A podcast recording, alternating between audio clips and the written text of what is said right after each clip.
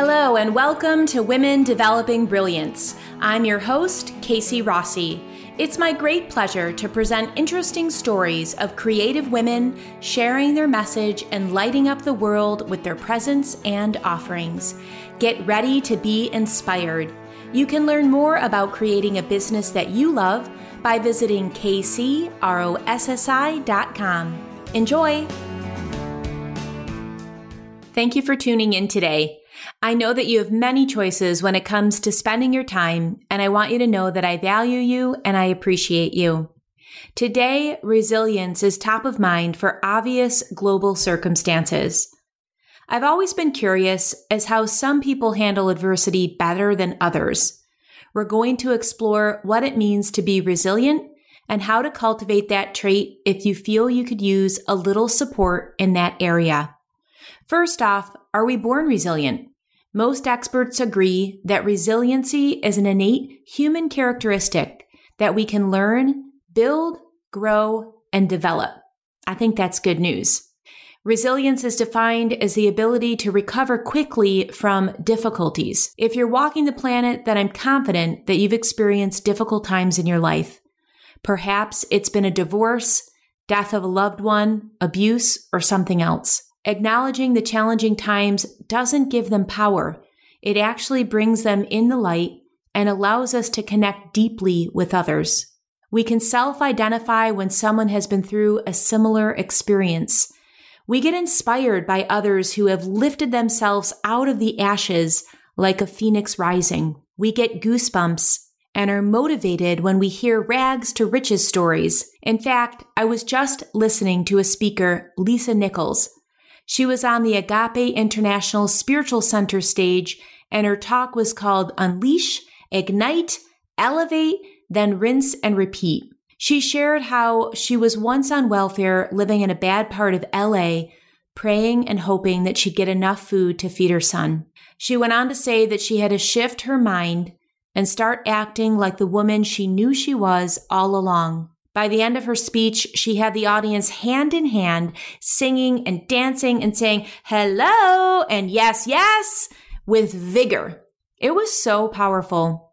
When we hear stories of people in the depths of their darkest times, digging deep and finding their way not only to crawl out of their own holes, but to rise above and become beacons of light, creating inspiration waves and touching the hearts of thousands of individuals. Now, perhaps your goal isn't of that magnitude, and that's okay. We all have a purpose. Some are quieter than others, and that doesn't diminish its power and greatness. There is beauty in diversity, and all aspects should be celebrated. So let me get closer to the point of today's message cultivating holistic resilience to remain balanced in times of crisis. So, what do I mean by holistic? That the solution goes beyond just the body. It goes beyond just the mind, that it is an all encompassing synergy of body, mind, emotions, and spirit. To me, they all need to be firing to be effective. If one area is weak, the system is weak. It is a network. So, of course, each person is an individual with their own set of karma, how we were raised, and who we had to model perseverance and emotional strength makes a difference. It just does. That's not to say that you're stuck with the cards that you were dealt with. It's just a measure of realism and an opportunity to understand that it's totally possible and never too late to cultivate resilience, even if it's not your immediate skill set. So let's start off with the spirit part of the whole. To me, when I go through my mental roster of people that inspire me, the ones like Lisa Nichols, Dr. Michael Bernard Beckwith, Dr. Sue Morter, and Gabrielle Bernstein, to name a few, they all have something in common a confident knowing that there is something beyond this physical material world, that their faith has carried them through the eye of the needle and back again. When I observe people falling apart, they generally are people who haven't established a strong foundation to stand on, a faith in a higher power, a support system, or a network to lean on. And then shit gets real. And it's understandable that things feel like they are unraveling before our very eyes. In order to cultivate holistic resilience, we must have a power greater than ourselves to trust. Because let's face it, our mind has no sense and no feeling. It's like a computer. Think of it like the hard drive and all the messages and information and education. That's the software. Without the programming, it's empty matter. So what is it that goes beyond the mind? It's our heart and spirit. Heart and spirit are the essence of who we truly are. It's what keeps the breath flowing throughout and the blood pumping, our life force, if you will. So let me ask you, how do you nurture your spirit? If you don't have a current practice in place, it is not too late to start one. It could be simply adding prayerful thought. It could be connecting with your breath and gratitude. It could be setting aside 30 minutes to sit in meditation, or it could be going even deeper, looking, asking, longing for an answer to fulfill your heart's calling. And only you know for sure what you need. And perhaps that area you're really strong in, and faith is a pillar of your existence. And that's cool too. We all come into this world with a different set of circumstances. To be resilient in the spiritual facet it always helps me to look at the bigger picture, know that others have walked before me and they've been through worse times and it's all going to be okay. Trust provides security and faith has a power unto itself and it has the power to get you through the muck and out the other side. So let's move into emotional resiliency. The mental emotional side of things is huge. And that may sound oversimplified, but in reality, if we are off mentally or emotionally, then what else really matters? Anxiety, depression, self doubt, and apathy can make you feel helpless and hopeless. And that is never a good combination. So I do just want to clarify that I am not talking about serious medical conditions here, chemical imbalances, or challenges that need medical attention or prescription drugs. I mean, everyday emotional roller coasters that can tank your productivity and momentum. How can one develop mental and emotional resilience? In a word, it's mindset. We make thousands of choices every day of our life. How we perceive what's happening around us is up to us. It's like we are the photographer and we get to choose if we want the picture to be in black and white or in color with a sepia filter or panoramic. Each particle of our reality has an internal representation. We are coding, if you will, every second of every day. Codes that act as imprints in our neural network and can be brought up by memory and cellular recall. Super fascinating, right? And in that, we have the power to change our perception of reality, which in turn changes our thoughts, which changes our emotions, which then changes our actions, and of course, shifts our results. Do you see how very powerful this chain of events is? Let me break that down again for you. There's a situation. We have thoughts about that situation. Those thoughts govern our actions. The actions or lack of actions then, in turn, bring about our results or lack thereof. It is a flow that is consistent repeatable, and happening to each of us every day without us really even being aware of it. So let's look at a real life situation here to give it some context. The situation that we are all dealing with right now is the coronavirus. If you were to allow your mind to lead you through the thought trail of disempowering thoughts, thoughts like, what if I catch the virus? What if I can't make money to survive? How do you think that that will affect your emotions? Immediately, and I can even feel my heart tensing up right now and my chest constricting.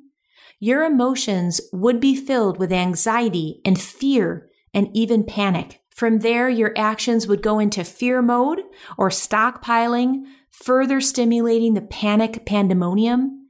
It could spin you into a hopeless depression it could cause you to shut down due to overwhelm. And then what do you think your results would be? Further disconnection, which could turn into reclusiveness, health challenges like high blood pressure and other stress related issues, distancing from friends and family, and more. Do you see how powerful this cascade of events is?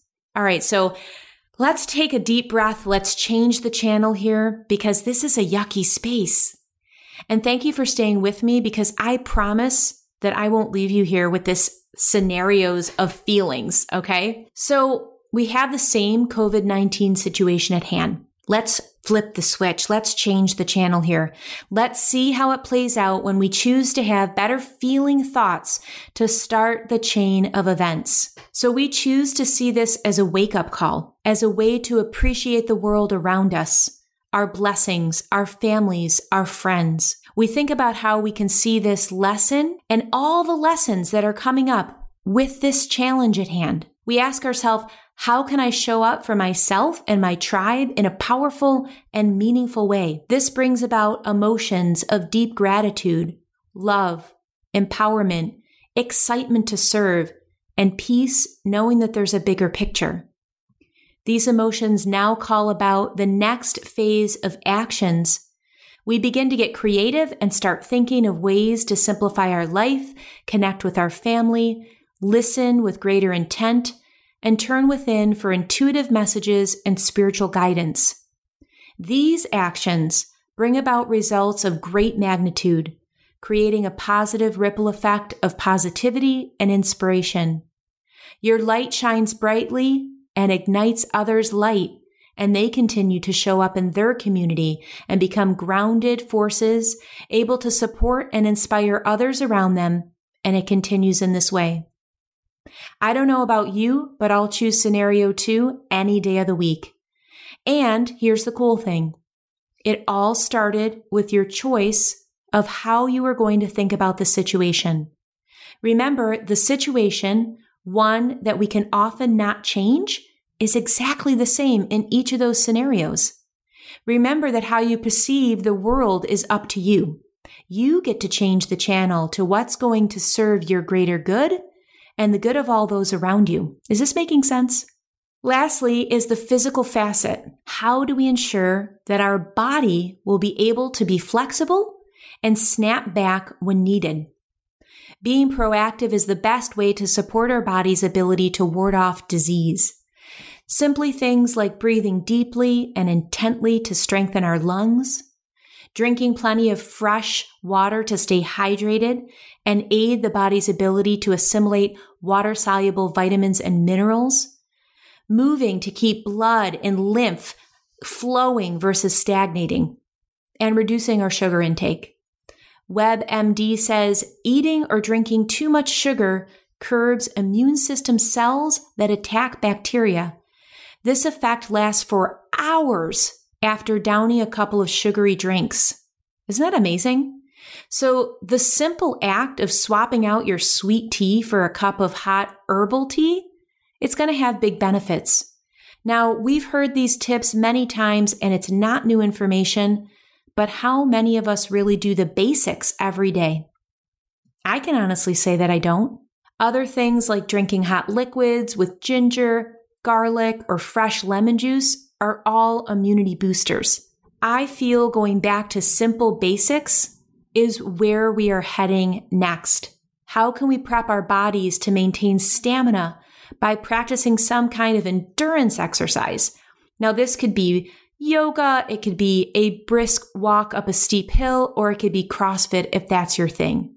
But exercising the muscle memory of being challenged and riding our personal edges and then returning back to a normal homeostasis, this is going to have tremendous value in the physical resilience category. This is good training for times when things are out of our control. We can all practice this now. I know I have room to trim off excess, simplify, and lean into minimalism for the fun of it. And heck, why not gamify it? Not because we have to, but because we want to as an experiment.